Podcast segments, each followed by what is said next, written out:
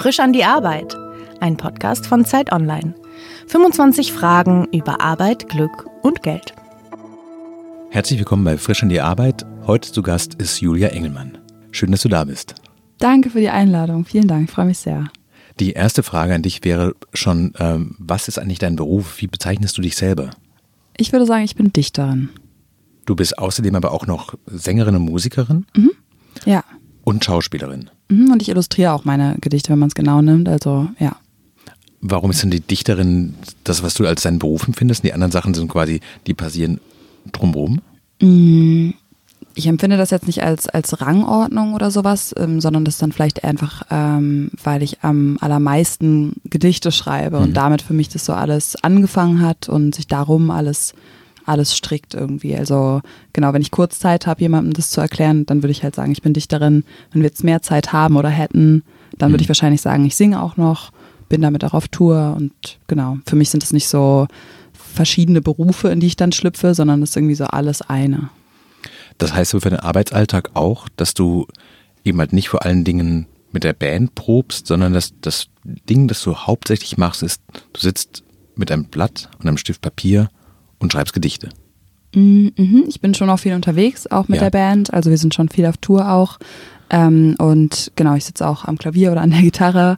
Ähm, aber ja, ich schreibe schon, ich schreibe echt richtig viel, ja. Ähm, auch oft unromantisch in Laptop oder ins Handy und unterwegs.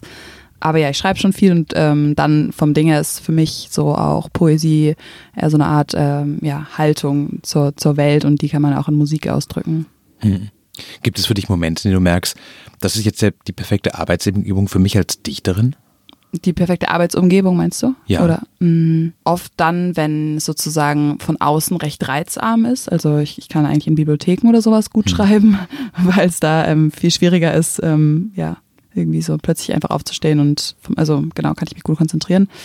Ähm, ansonsten hat es eher was mit dem Thema oder dem Gedanken zu tun. Also das kann total unpassend dann quasi sein. Es kann irgendwie ein lauter Ort sein oder ich habe nichts mhm. Gutes zum Schreiben dabei. Ich muss irgendwie jemanden bitten um einen Zettel und einen Stift oder sowas. Ähm, sozusagen, dann hat es eher was mit dem Moment zu tun. Das heißt, du hast auch nicht so feste Arbeitszeiten, dass du sagst, ich sitze 9.30 Uhr, sitze ich mit dem Kaffee da und bis um 12.30 Uhr habe ich zwei Gedichte geschrieben mhm. oder probiere mal Sachen aus oder überarbeite was, sondern ist es wirklich die Inspiration kommt und dann geht's los? Es gibt beides. Ich glaube, es braucht beides. Also für mich jedenfalls. Ähm, mhm. ich, ich, glaube, es fängt oft, oder für mich fängt es oft an mit so einem Gedanken irgendwie äh, vom Ding her beim Schwimmen und dann muss ich an der Kasse fragen, ob ich kurz mir das irgendwo aufschreiben darf, ja. weil ich mein Handy zu Hause gelassen habe. Ähm, aber es gibt auch auf jeden Fall viele Wochen sogar, ähm, wo ich dann wirklich jeden Morgen da sitze, vielleicht nicht immer gleich, zur gleichen mhm. Uhrzeit, mal halt um acht, mal, also im Schnitt um 9.30 Uhr. Ähm, und dann bleibe ich auch so lange sitzen, bis ich irgendwie ein bisschen vorangekommen bin. Sind es gute Zeiten für eine Dichterin? Also ist es eine Zeit, in der Poesie viel Zuneigung erfährt? Oder ist es eher schwer, dass du merkst, so eigentlich haben die Leute gar keine Zeit für Poesie, weil sie die ganze Zeit ähm, selbst auf WhatsApp mit sich mitteilen. Ich meine, WhatsApp und Poesie schließen sich auch nicht, also nicht komplett aus, weil es ist vielleicht nicht die erste Assoziation, dass es beides korreliert, mhm. aber ich würde nicht sagen, dass sich das ausschließt, ähm, sondern WhatsApp ist ja erstmal nur irgendwie ein Trägermedium. Ähm, ich, für mich glaube, dass es immer eine gute Zeit für Poesie ist, aber das kann ich auch mhm. nur mutmaßen zurückgerechnet und vorgerechnet. Äh, für mich ist jetzt gerade eine gute Zeit auf jeden Fall auch für Poesie und ich bin wahnsinnig äh, dankbar, dass ich die Möglichkeit auch habe, das beruflich zu machen. Ja. Was macht dich in deinem Arbeitsalltag als Dichterin glücklich?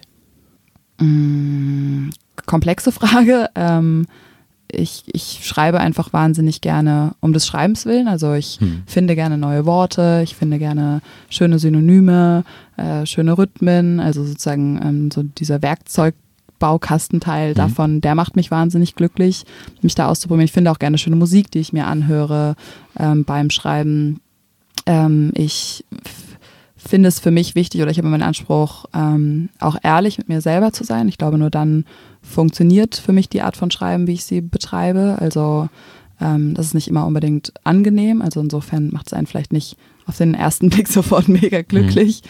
Aber langfristig ähm, habe ich das Gefühl, dass ich dadurch ähm, jetzt auch über die letzten Jahre wirklich, wo ich das echt viel gemacht habe, ähm, mein Leben dadurch verändert, weil ich einfach wahnsinnig viel über Dinge nachdenke, versuche Schlüsse daraus zu ziehen, versuche irgendwie Dinge loszulassen. Also ich habe das Gefühl, es ähm, trägt zu mir als Mensch bei. Kann man von dem all dem Urlaub machen? Also ich stelle mir gerade vor, wenn du sagst, beim Schwimmen gehen fällt dir was ein, dann mhm. geht sofort los. Quasi wie so ein Einsatz bei einem Sanitäter oder sowas, dass du merkst, jetzt, jetzt bin ich Dichterin und jetzt kann ich auch nicht Nein sagen. Kannst du dir so zwei Wochen Zeit nehmen und sagen, jetzt ignoriere ich auch Ideen? Oder ist es quasi, ich bin gerade eigentlich im Urlaub und eigentlich möchte ich gerade komplett loslassen und dann ist es trotzdem da? Mm, also da sind die Grenzen sehr fließend, weil ich einfach eine Wahnsinns Liebe zur Poesie habe, also schon immer auch gerne mir Gedanken aufgeschrieben habe oder ich habe auch gerne schöne Gedanken, ohne dass ich sie aufschreiben muss. Also ich genieße einfach irgendwie ähm, sozusagen, weiß ich nicht, ja, Dinge irgendwie zu formulieren auf eine Weise oder mhm. festzuhalten. Ähm, ich glaube, also ich kann super Urlaub machen, ich mache auch gerne Urlaub. Ähm, es gibt einfach eben diese Phasen, in denen ich weiß, okay, jetzt gerade archiviere ich irgendwie viel davon ähm, genau. Und ich denke auch, dass, dass so irgendwie, wenn mir jetzt ein schöner Satz im Urlaub einfällt oder so, dann ähm, wird er schon nochmal wiederkommen oder dann schreibe ich mir den halt mhm. eben auf. Also mh, mm, es fühlt sich alles nicht wie etwas an, von dem ich Urlaub machen muss oder möchte.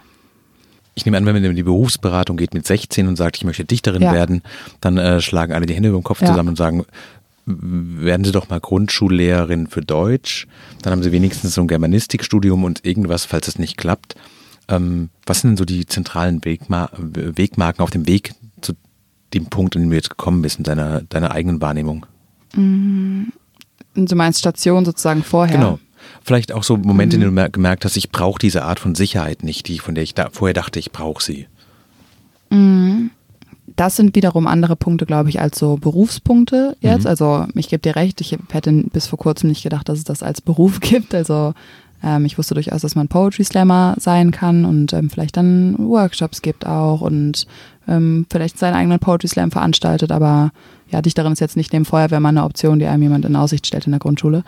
Ähm, tja, mm, ich meine, mit Sicherheit ist das im Allgemeinen ja so eine Sache. Ich habe einfach gemerkt über die letzten Jahre, es ist einfach äh, meine Erfahrung oder wie so mein Leben sich entwickelt hat, ähm, dass ich sowieso nicht so gut planen konnte. Also ich wollte mhm. mal Psychologin werden, mal Schauspielerin und da sind die Sachen einfach so irgendwie, ja, so unverhofft alle gekommen, dass ich ein bisschen äh, mich dran gewöhnt habe oder mich darauf einlasse, gerne das Leben auch so Stück für Stück zu nehmen. Also ähm, ja, so Jahr für Jahr irgendwie zu gucken. Und die letzten Jahre waren wahnsinnig schön. Deswegen genieße ich das sehr. Ja. Und ich meine, dann ist auch schon die Frage, was ist schon sicher? So wirklich sicher für immer. Nein, abgeschlossenes Medizinstudium ist was anderes als ähm, ein Gedichtband. Das hat schon, glaube ich, eine andere Qualität. Mit dem einen kannst du die nächsten 30 Jahre planen. Mhm. Ähm, das andere kann einfach in drei Jahren keinen mehr interessieren. Ja, ich habe halt, meine Mutter hat mit 39 Psychologie angefangen zu studieren, mhm. ist jetzt Psychologin. Das heißt, ich bin so aufgewachsen, dass ich, das, dass ich einfach gesehen habe, also ein Vorbild habe. Ähm, man kann auch, man muss nicht mit 21 studieren und wenn man dann in fünf Jahren mhm. keinen Doktor hat, dann ist es vorbei, sondern ich habe da irgendwie großes Vertrauen in mich und ich hätte auch ähm, andere Ideen, was ich machen könnte sozusagen. Also ich, ich könnte auch noch, noch mal Psychologie studieren oder auch Grundschullehrerin werden. Ähm, von daher bin ich da irgendwie so mit sehr, sehr viel Vertrauen irgendwie in mich und das Leben ausgestattet und ja, genau. Aber ich natürlich, ich bin kein Mediziner. Das heißt, dein, dein äh, vielleicht ein bisschen eher geringeres Sicherheitsbedürfnis macht dich einfach sehr offen für Gelegenheiten, die du dann beim Schopf packen kannst. Ja, vielleicht. Ich bin tatsächlich offen für, für Gelegenheiten und ähm, bin, habe dann auch die Kapazität, sie, hm. ähm, sie wahrzunehmen. Und ähm, ja, wie gesagt, also äh, das was sich da daraus jetzt entwickelt hat, ist für mich ein unglaubliches Glück. Ja. Und du hast auch ein bisschen einen Drang zum Rampenlicht oder zumindest keine Scheu davor. Mhm. Du warst Schauspielerin, hast du erzählt. Mhm.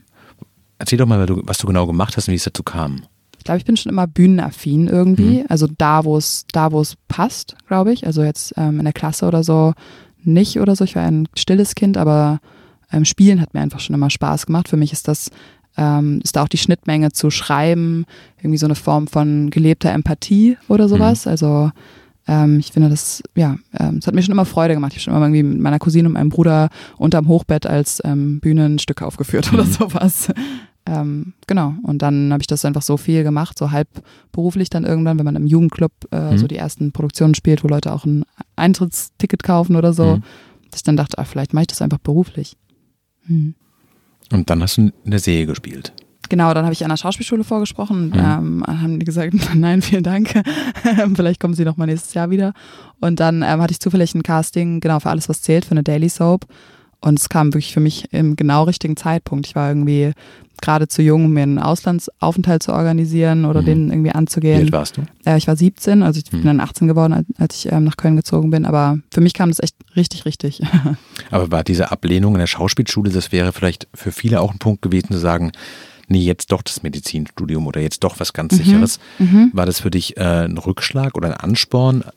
Was hat es mit dir gemacht? Mhm. Also ich habe einfach, ich äh, habe nicht damit gerechnet. Ich hatte einfach so viel ähm, Spaß beim Spiel und war irgendwie so, hatte meine Vision so fest davon, dass ich da quasi übermorgen einziehen kann. Ähm, dass, ähm, ich habe auf jeden Fall nicht damit gerechnet und ich war auf jeden Fall auch nicht super glücklich an dem Tag.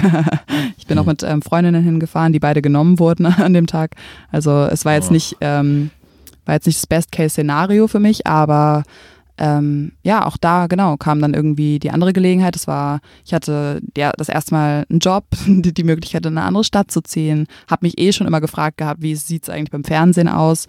Ähm, also, genau, Medizin war dann jetzt erstmal nicht die nächste Überlegung. Mhm.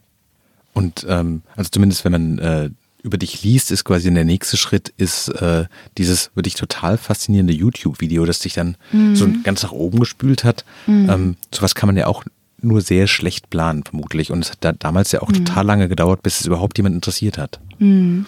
Wie war das für dich denn zu merken, ich sitze hier plötzlich auf einer Rakete und ich kann die nicht so richtig steuern, wo die hingeht? Mm, Erstmal war der Zwischenschritt noch, dass ich noch angefangen habe, Psychologie zu studieren. Mhm. Ähm, und dann würde ich dir recht geben, oder ich würde sogar so weit gehen sagen, das kann man auf keinen Fall planen. Ähm, ich jedenfalls nicht, auch da war das sehr unmagisch. Ich ja, bin in einem Wettbewerb teilgenommen, bin Vorletzte geworden. Ähm, also ähm, ja, was, was diese, diese Raketenerkenntnis angeht, ähm, glaube ich, so richtig drüber, also so richtig durchgesickert ist das jetzt erst vor kurzem gefühlt. Hm. Währenddessen ähm, wusste ich überhaupt nicht, was das bedeutet. Ähm, es war wahnsinnig aufregend. Ich bin auch eine Woche recht schnell offline gegangen dann. Ich bin mit meiner Mutter ans Meer gefahren, habe mein Handy abgegeben in, Eigen, in Eigenregie, ähm, weil es einfach wahnsinn, wahnsinnige Informationsflut war. Ähm, aber wie das ist, hast du gefragt. Ne? Ja, es war auf jeden Fall aufregend.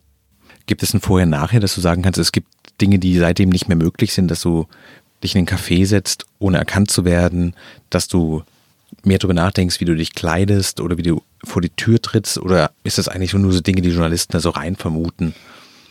Und für dich ist eigentlich alles wie immer. Ähm, also ich sitze andauernd in Cafés, ohne erkannt zu Ja. werden. Ähm, mit Klamotten bin ich auch immer noch, glaube ich, gleich auch wie vorher. Also das heißt, ähm, es gibt für mich ein Vorher-Nachher jetzt auch vor allem rückblickend, weil sich einfach tatsächlich ja mein Berufsbild dadurch Hm. angefangen hat zu formen. Also und im Gegenteil sehe sehe ich alles, was seitdem passiert ist und vor allem diesen Moment nicht als Einschränkung, sondern es hat mir einfach wahnsinnigen, es hat wie den Horizont nochmal so ein richtiges Stück länger gezogen für mich. Es ist Hm. einfach super, äh, sehr viele abstrakte Dinge, glaube ich, haben sich, also nicht greifbare Dinge Hm. haben sich verändert. Ich habe natürlich dadurch eine Einladung bekommen, so ein bisschen gefühlt vom Leben noch mehr zu schreiben oder irgendwie so, so ein bisschen das Feedback vielleicht ähm, überleg doch noch mal in die Richtung, vielleicht schreibst du noch mal ein Gedicht und guckst Mhm. mal, wie sich das anfühlt. Also ähm, ja, es gibt des- deswegen sehr viel Hoffnung, Vertrauen, Freude, Abenteuer, die ich erleben konnte. Für meine Eltern hat sich das auch, gibt es auch ein Vorher-Nachher. Ich arbeite ja auch mit meinen Eltern zusammen. Das heißt, äh, also für mich und meine Familie hat sich dadurch echt viel getan, ja. Quasi ein Familiengeschäft seid, das sich um deine künstlerische Tätigkeit rumstrukturiert.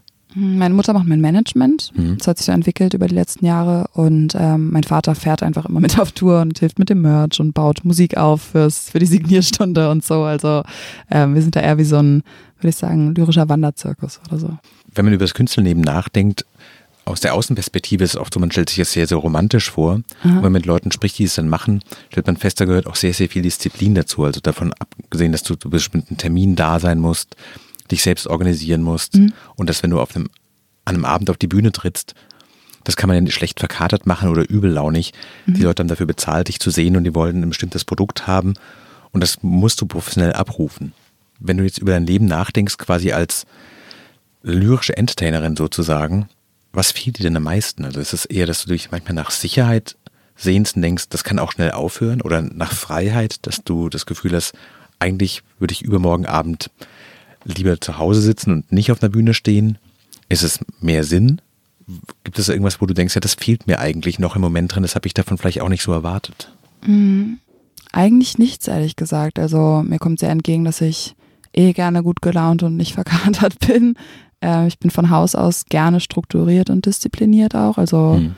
Mir macht das Freude. Ich empfinde das auch als romantisch, dass ich irgendwie mir den ganzen Schreibtisch mit äh, Bastelpapier und Stiften zuladen kann und keiner sagt was. ich, ähm, ich, ich lese gerne, ich spreche gerne mit den Menschen auf Tour. Also ich gehe wahnsinnig gerne auf Tour. Das ist ja nichts, was ich machen müsste quasi. Mhm. Ich könnte auch einfach so die Bücher schreiben, ähm, denke ich. Und ähm, ja, ich, ich mache das, ich mache das alles unglaublich gerne. Plus ich ähm, ich denke, ich bin frei, jeder Mensch ist eigentlich frei. Also es ist ein riesen, riesen Thema, aber ich würde jetzt erstmal so grob da als Arbeitshypothese sagen, ja. Ähm, das heißt, alles, was mir fehlen würde, denke ich, können, liegt auch in meiner Verantwortung, mir dazu zu suchen. Kannst du gut Nein sagen? Wenn, wenn ich Nein empfinde, ja. Und bei Gelegenheiten, also wenn Anfragen mhm. kommen, Jobs kommen, mhm. ähm, mehr Auftritte, Weißt du, wann das richtige Maß ist, wann du Schluss machen musst und sagen, so, nee, jetzt muss ich auch mal runterkommen, jetzt muss ich mich auch schützen? Mhm. Schützen wovor wäre dann ja auch die Frage. Erschöpfung zum Beispiel. Mhm. Ich, auch da, glaube ich, habe ich auch das große Glück, mit meiner Familie zusammenzuarbeiten mhm. und äh, auch so aufgewachsen zu sein, dass einfach Gesundheit was ist, was man einfach nicht unterschätzen darf. Also einfach nicht selbstverständlich und ähm, man hat nur einen Körper, auf den sollte man aufpassen, denke ich. Ähm, das heißt, äh, ja, ich, also ich, ich, denke, da kann ich gut auf mich aufpassen, habe auch Menschen, die da auf mich aufpassen. Und ähm, was so Gelegenheiten angeht, denke ich, es gibt schon dieses Bauchgefühl, von dem alle immer sprechen. Und mhm. auf das, ähm, glaube ich, kann ich auch ganz gut hören. Was macht dich nervöser? Verzichtbar zu sein oder unverzichtbar zu sein? Für wen? Zum Beispiel für dein Publikum. Zu merken, so, es könnte auch einfach niemand mehr interessieren. Das könnte einen ja sehr nervös machen. Aber mhm. auch zu wissen, äh, wenn ich morgen Abend krank werde, dann ist eine riesige Halle mit Leuten, die alle total enttäuscht sind. Da hängen irgendwie 250 Jobs dran. Mhm. Und das ist echt ein großer Druck. Mhm.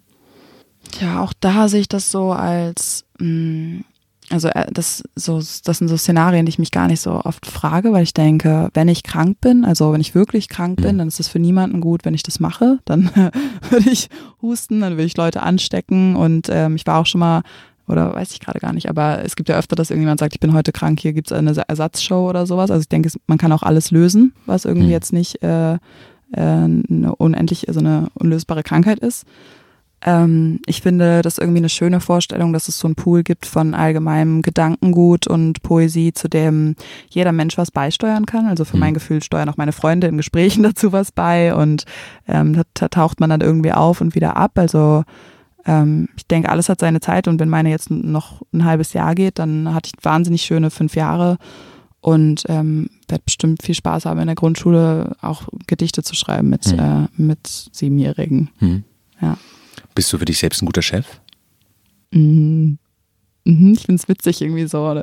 Chef assoziiere ich immer so mit jemandem, der so sich im Ledersessel in so einem Anzug sitzt und irgendwie mit einem Aktenkoffer irgendwo hinläuft. Ähm, ja, ich finde schon, ja. Weil du streng mit dir bist oder weil du nachgiebig mit dir bist? Weil ich, ähm, weil ich erstens mir Aufgaben gebe, die ähm, ich erledigen kann und die ich mhm. gerne mache. Also eine Freundin von mir arbeitet in Schweden als Ingenieurin und da ähm, niemand, der in ihre Firma eingestellt wird, hat einen Beruf, den er bekommt, sondern die Menschen suchen den sich aufgrund ihrer Kapazität irgendwie. Mhm. Also werden natürlich aufgrund eines bestimmten ähm, sozusagen Kompetenzbaukastens eingestellt, aber ähm, ich denke, ich bin milde und, und, und wohlwollend und, und liebevoll mit mir, ja. Wenn das finanziell möglich wäre, würdest du zwei Jahre Pause machen? Mm. Von was ist auch die Frage. Also ich, ich sehne mich gar nicht nach, nach einer Pause. Ich, ich, ich denke, mein, wie gesagt, ich bin wirklich frei. Ich muss nicht auf Tour gehen. Ich, hm. wirklich, ich, ich mache das gerne. Ich, ähm, mein Leben hat viel Pausen. Ich habe auch viele Freiheitsgrade ähm, auch mal eben, wenn ich sage, es geht einfach jetzt gerade nicht, dann kann ich ausschlafen theoretisch. Ähm, ich mache das einfach wahnsinnig gern. Ich bin unglaublich neugierig, ähm, was sozusagen mhm. das Leben für mich zu bieten hat. Ich will davon gar keine Pause machen. Ähm, ja, ich ähm, habe das Gefühl, dass ich eher noch interessierter daran werde, zu schreiben und noch auf mehrere Wege mich irgendwie ausdrücken kann. Von daher habe ich das Gefühl, ähm, und da möchte ich gerne dabei sein eigentlich. Worauf kannst du eher verzichten? Auf Anerkennung oder auf Geld? Ähm, kommt drauf an, was, was wir unter Anerkennung verstehen.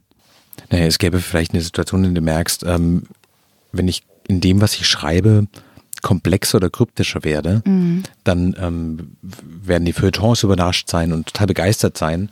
Aber mit den Dingen, die ich dann vielleicht auch live aufführe, da gehen die Leute raus und sagen, das mache ich nie wieder. Du, also quasi auch so ein bisschen die, das Spannungsfeld zwischen ähm, Unterhaltung und Anspruch, zwischen dem, was ah, in deinem Kopf immer. vorgeht und ähm, was Leute auch verstehen können. Also ich nehme an, wenn man Gedichte schreibt, dass es auch einen Punkt gibt, wo man merkt, ähm, das verstehe ich und das funktioniert vielleicht auch sprachlich, aber das, wenn man nicht 15 Sachen schon im Hinterkopf hat, dann erschließt sich einem das gar nicht. Und vielleicht lasse ich das lieber mal sein, weil es zu kryptisch wird. Das hatte ich noch nie. Nee? Nee. Ich habe von Anfang an, also ich meine, ich habe das ja wirklich fünf Jahre lang als Hobby gemacht. Ja. Wirklich für mich. Äh, bin ich irgendwie durch die Republik gegurkt, äh, in Regional von mehreren Regionalzügen für ein Abendessen. Ähm, ich ähm, hab, schreib, also ich, ich glaube, ich habe gar nicht die Option, ähm, e, ich, entweder kryptisch oder nicht kryptisch zu schreiben, sondern ich schreibe über Dinge, die mich beschäftigen, die mich interessieren, die mir auffallen, die mich, äh, wie ich sie empfinde, wie ich sie sehe. Mhm. Das Gefühl, da gibt's ähm, ein immer irgendwas, was sich nach richtig anfühlt. Und damit gehe ich in der Regel. Nicht alles, was ich schreibe, veröffentliche ich auch, aber mhm. eher, weil ich selber denke, dass, da hat jetzt keiner was von. Ähm, von daher, ich glaube, ich kann auf beides verzichten. Ich finde, ähm, am wichtigsten, irgendwo habe ich mal gehört, dass jemand gesagt hat, ähm, noch wichtiger als geliebt zu werden, ist verstanden zu werden. Also ich könnte nicht auf Verständnis verzichten, aber das muss nicht von ganz vielen Menschen kommen mhm. oder sowas, ähm, sondern das äh, ja, würde von einem reichen.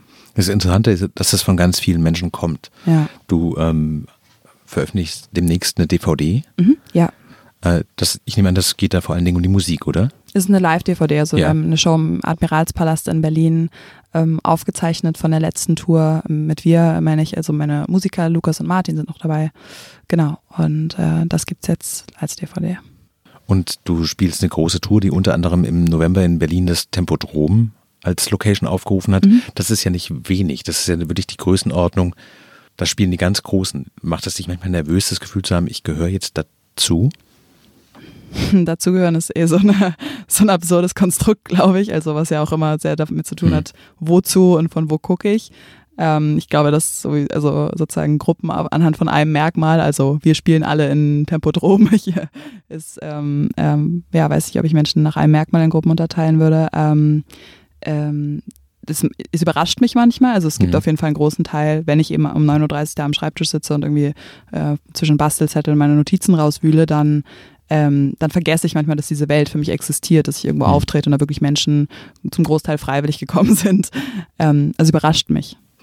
Also es ist auch nicht so, dass du diese Menschen im Hinterkopf hast und dann drüber nachdenkst, ähm, die erwarten ein bestimmtes Gefühl vielleicht von dir, auch eine gewisse Emotionalität und sagst, dann, den muss ich ja auch irgendwas bieten. Ich kann ja, ich gehe raus auf diese Bühne mhm. und dann wollen die was von mir haben. Mhm. Und das musst du ja irgendwie auch herstellen. Mhm.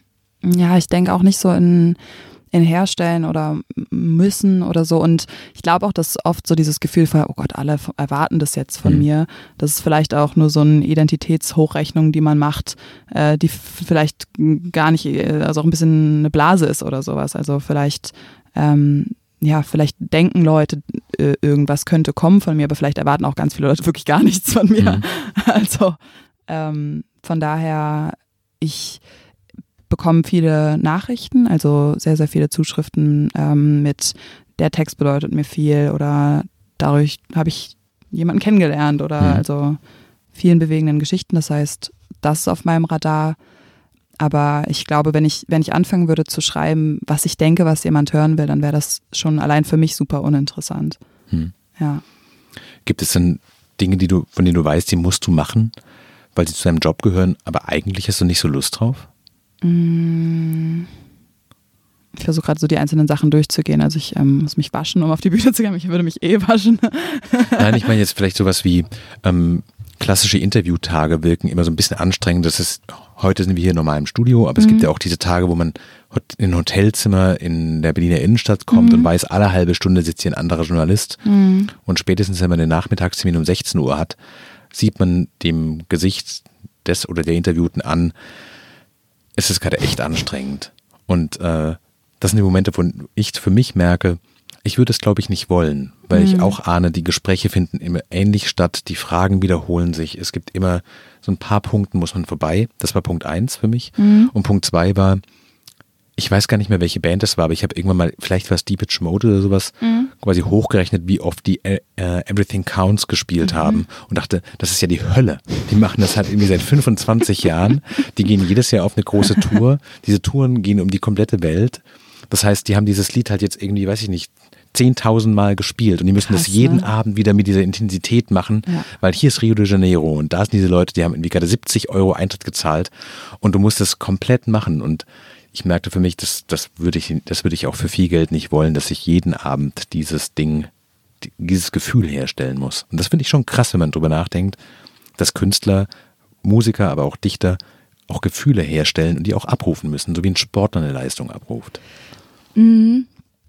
Mm, ich verstehe, was du meinst. Ich, also für mich ist, also erstens, oder mir fallen mehrere Sachen ein. Ähm, der erste Punkt war der mit den ganzen Interviews und so. Ne? Ich habe sowas nicht oft. Also ähm, und dann auch sitze ich eigentlich nie in einem Hotelzimmer und das ist den ganzen Tag. Das heißt, ähm, das ist wirklich ein kleiner, kleiner Teil meines Jahres und mhm. ich spreche gerne mit Menschen, auch ohne dass es aufgezeichnet wird. Ähm, äh, von daher, das mache ich schon mal gerne. Ich ähm, ich habe die Möglichkeit, mein Programm zu ändern, wenn ich möchte. Also ich schreibe ja auch neue Dinge zum Glück irgendwie und kann die auch ja jederzeit mit mhm. unterbringen. Ähm, Kannst du auch alles rausschmeißen? Oder merkst du, es gibt Dinge, dafür kommen deine Fans auch oder dafür kommen die Leute in deine, deine Konzerte und das wollen die sehen, das wollen die hören und das würde Leute traurig machen, wenn es nicht da wäre? Mm, ich meine, das ist natürlich super schwer zu wissen. Also ähm, ich, es gibt auf jeden Fall Gedichte, glaube ich, die ich immer irgendwie vortragen werde, weil die mhm. aber auch für mich so wichtig sind. Also ich habe ein Gedicht für meine Eltern geschrieben, das ähm, kann ich mir vorstellen, immer wieder irgendwie mitzunehmen. Ähm, genau, und, und an sich erinnert es mich auch immer an mich. Also es ist jetzt, ähm, ja, was ich geschrieben habe, erinnert mich auch an mich. Von daher ähm, es ist was anderes als abrufen, eher als eine Erinnerung vielleicht. Das heißt, du gehst in diesem Abend auch durch dein eigenes Werk nochmal durch und es ist ein kleiner Rundgang, der jedes Mal nicht Spaß macht. Und es ist nicht so ein, jetzt muss ich das machen, jetzt muss ich dies machen und das muss jetzt funktionieren. So empfinde ich das gar nicht, wirklich nicht. Ich empfinde das wirklich, ich hm. gehe mit Neugier auf die Bühne, auch konzentriert. Ich weiß schon, wenn ich das jetzt nicht sage, sagt das kein anderer für mich. Hm. Und äh, äh, ich möchte auch jedem, äh, wenn, wenn du das jetzt jemandem in München empfiehlst oder sowas, äh, finde ich, soll, sollte jeder auch den gleich schönen Abend haben. Aber ich habe das Gefühl, dass es so ähm, sich organisch einfach entwickelt oder Entwicklung oder auf jeden Fall verändern kann. Also ähm, jetzt habe ich Musiker dabei, mit, mit denen ist, eröffnet sich nochmal eine ganz neue Welt, was man irgendwie da äh, entwickeln kann. Das Publikum ist jedes Mal anders. Wir haben auch immer einen Fragenteil zum Beispiel im Publikum, wo sich jeder, der möchte, melden kann. Meine Mutter geht mit einem Saalmikrofon vorbei und dann hm. kann man ein bisschen plaudern. Also es gibt auch sozusagen unvorhergesehene Dinge. Ähm, von daher, ja, ich empfinde das als, als, als Spielplatz und als Geschenk. Arbeitest du letztlich für Geld? Nee. Gibt es trotzdem Dinge, von denen du sagst, wenn die mich einladen zu vielleicht einer großen Unternehmensfeier und ähm, dann Betrag X aufrufen, mhm. dann komme ich, weil ich weiß, mit diesem Geld kann ich jetzt dann wieder drei Monate lang Gedichte schreiben und muss mich um gar nichts kümmern, weil Geld ja auch immer Freiheit verspricht. Ja, auf jeden Fall. Ich, ähm, ich würde sozusagen sagen, ähm, der Preis eine andere Freiheit, also zum Beispiel eine Meinungsfreiheit dafür aufzugeben, wäre mir zu mhm. groß. Ähm, ja, ich freue mich, wenn ich auf jeden Fall, keine Ahnung, ich meinen Bruder mal mit in den Urlaub nehmen kann oder sowas. Mhm Sowas finde ich was Schönes, aber ähm, ich, ich glaube, dass es stimmt, was man munkelt, wenn man sagt, dass Geld nicht glücklich macht. Aber macht Geld dich in einer gewissen Weise frei, auch zu wissen, wenn das nächste Album, wenn du da bei künstlerisch andere Sachen verwirklichen willst und in dem Moment, wo du das aber anfängst aufzunehmen, so ein bisschen deine Schäfchen im Trocknen hast sozusagen, dann kannst du da ganz anders mit umgehen, als wenn du weißt, wenn dieses Album nicht funktioniert, dann muss ich mir was ganz Neues überlegen. Mhm. Auch da, ja, da würde ich denken, dann fällt mir aber schon was ein. Also ähm, was jetzt was Schönes, was ich jetzt zum ersten Mal machen konnte, ist, dass ich mit Freunden zusammen äh, in Eigenregie quasi ein Mini-Filmprojekt gemacht mhm. habe, dass ich gesagt, also dass wir ein Gedicht zusammen verfilmt haben mit noch einem Beatboxer und einem Tänzer und irgendwie bunte Farben gekauft haben, die wir uns um die Ohren geworfen haben. Ähm, also sowas finde ich toll, das irgendwie in, in so kleine Mini-Projekte äh, zu investieren. Ansonsten arbeite ich ähm, aus Interesse an der Welt und, und den Menschen und ähm, habe die verschiedensten Menschen schon getroffen mit den verschiedensten, würde ich mal sagen, mhm. Budgets in ihrem Alltag und finde wirklich da keine Korrelation von ähm, je mehr, desto mehr Glück. Ab welchem Betrag machst du Sachen, die dich ein bisschen langweilen? ich, also erstens wüsste ich nicht, was sozusagen innerhalb meines Kosmos mich langweilen würde. Ähm, ja, genau. Ab welchem Betrag würdest du für Werbung, die dich nicht wirklich überzeugt, dein Gesicht und deinen Namen hergeben? Ich habe jetzt über die letzten viereinhalb Jahre nur Werbungsanfragen abgelehnt. Alle? Ja, ich habe noch nie Werbung gemacht. Warum? Weil ich gerne für meine eigenen Sachen stehe. Aber es ist doch fantastisch viel Geld für fantastisch wenig Arbeit, oder? Dann kann, kann ich ja dich nächstes Mal weiterempfehlen. Ich glaube, meine Gedichte sind nicht interessant genug. Und wenn ich im Tempodrom stehe, will auch keiner kommen. Und was hält dich davon ab? Also, was ist der, der Moment, wo du merkst, sowas, die bieten ja bestimmt irgendwelche steilen, fünfstelligen bis vielleicht sechsstelligen Beträge an. Und dann guckst du sie an und sagst so, nö, das finde ich schon beeindruckend. Ich mag einfach Freiheit. Und die Meinungs Freiheit, ja. das nicht so zu machen, wie du willst, die ist, das, der Preis ist dir zu hoch, als dass du sagen kannst, hinterher bin ich frei und kann quasi ein Jahr lang auf alles verzichten. Ich weiß halt gar nicht, ob das das ist, was ich unter Freiheit ähm, verstehe, auf alles zu verzichten. Ich will gar nicht auf alles verzichten. Ich, für mich ist Freiheit, äh, das zu entscheiden, was ich möchte, weil ich es möchte. Bist du manchmal melancholisch, weil du das Gefühl hast, die beste Zeit ist eigentlich jetzt gerade und hm. noch besser kann es gar nicht werden? Ich habe es irgendwann, irgendjemand hat mal, glaube ich, es ist in einem Lied von Lady Gaga oder so, oder hat das irgendjemand mal gesagt, so, ich bin nostalgisch über die Gegenwart. Ja. so, Hast du das? Aus, aus, aus so Glück manchmal, einfach weil so, ich war jetzt am Wochenende mit Freunden im See hier irgendwo in Berlin rum. Ähm, habe ich schon gedacht, das ist echt ein richtig schöner Moment. Da denke ich bestimmt irgendwann mal richtig gerne zurück. Aber ich freue mich auch immer auf das, was als nächstes kommt. Ich finde Leben, also wie gesagt, ich bin unglaublich neugierig auf das, was passiert. Ähm, und bis jetzt ja so unvorhersehbar, oder? Ich, äh, ich habe schon so oft gedacht, also glücklicher kann ich nicht werden. Und dann kam irgendwas anderes Schönes. Genauso geht es ja auch andersrum. Ich glaube, es wechselt sich immer ab wie in so Jahreszeiten irgendwie. Aber auch rein beruflich gedacht, also viel besser hätten die letzten Jahre für dich ja eigentlich nicht laufen können, oder? Also es ist relativ wenig Spielraum nach oben, wenn man mal ganz kalt darüber nachdenkt. Ja, wie schön. Ich bin super glücklich. Ja und gar keine Angst davor, dass quasi alles, was danach kommen kann, nur so sein wird, dass du zurückguckst und denkst, damals war es eigentlich besser. Überhaupt nicht. Ich finde es total schön, damals auf der Habenseite zu haben. Hm. Ich ähm, finde auch Glück und Erfolg und all dieses, also Erfolg ist auch die Frage, was verstehen wir unter Erfolg? Für mich ist es sozusagen ähm, Kongruenz zu sich selber zu leben und irgendwie für mich und andere Menschen eine schöne Zeit zu machen. Das, glaube ich, geht wirklich in der Grundschulklasse genauso wie im Tempodrom. Mhm. Ähm, von daher, nee, ich freue mich auf alles, was kommt und ja, bin offen für alles, was das Leben für mich vorgesehen hat. Vielen Dank. Danke auch. Das war frisch in die Arbeit. Heute zu Gast war die Dichterin Julia Engelmann. Wenn ihr Fragen habt, wenn ihr was sagen wollt zur Sendung, schreibt uns eine E-Mail an frischinDieArbeit@zeit.de. Julia, schön, dass du da warst. Vielen Dank.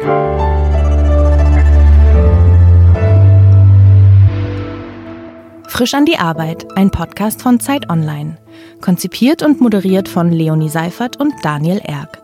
Produziert von Maria Lorenz, poolartists.de.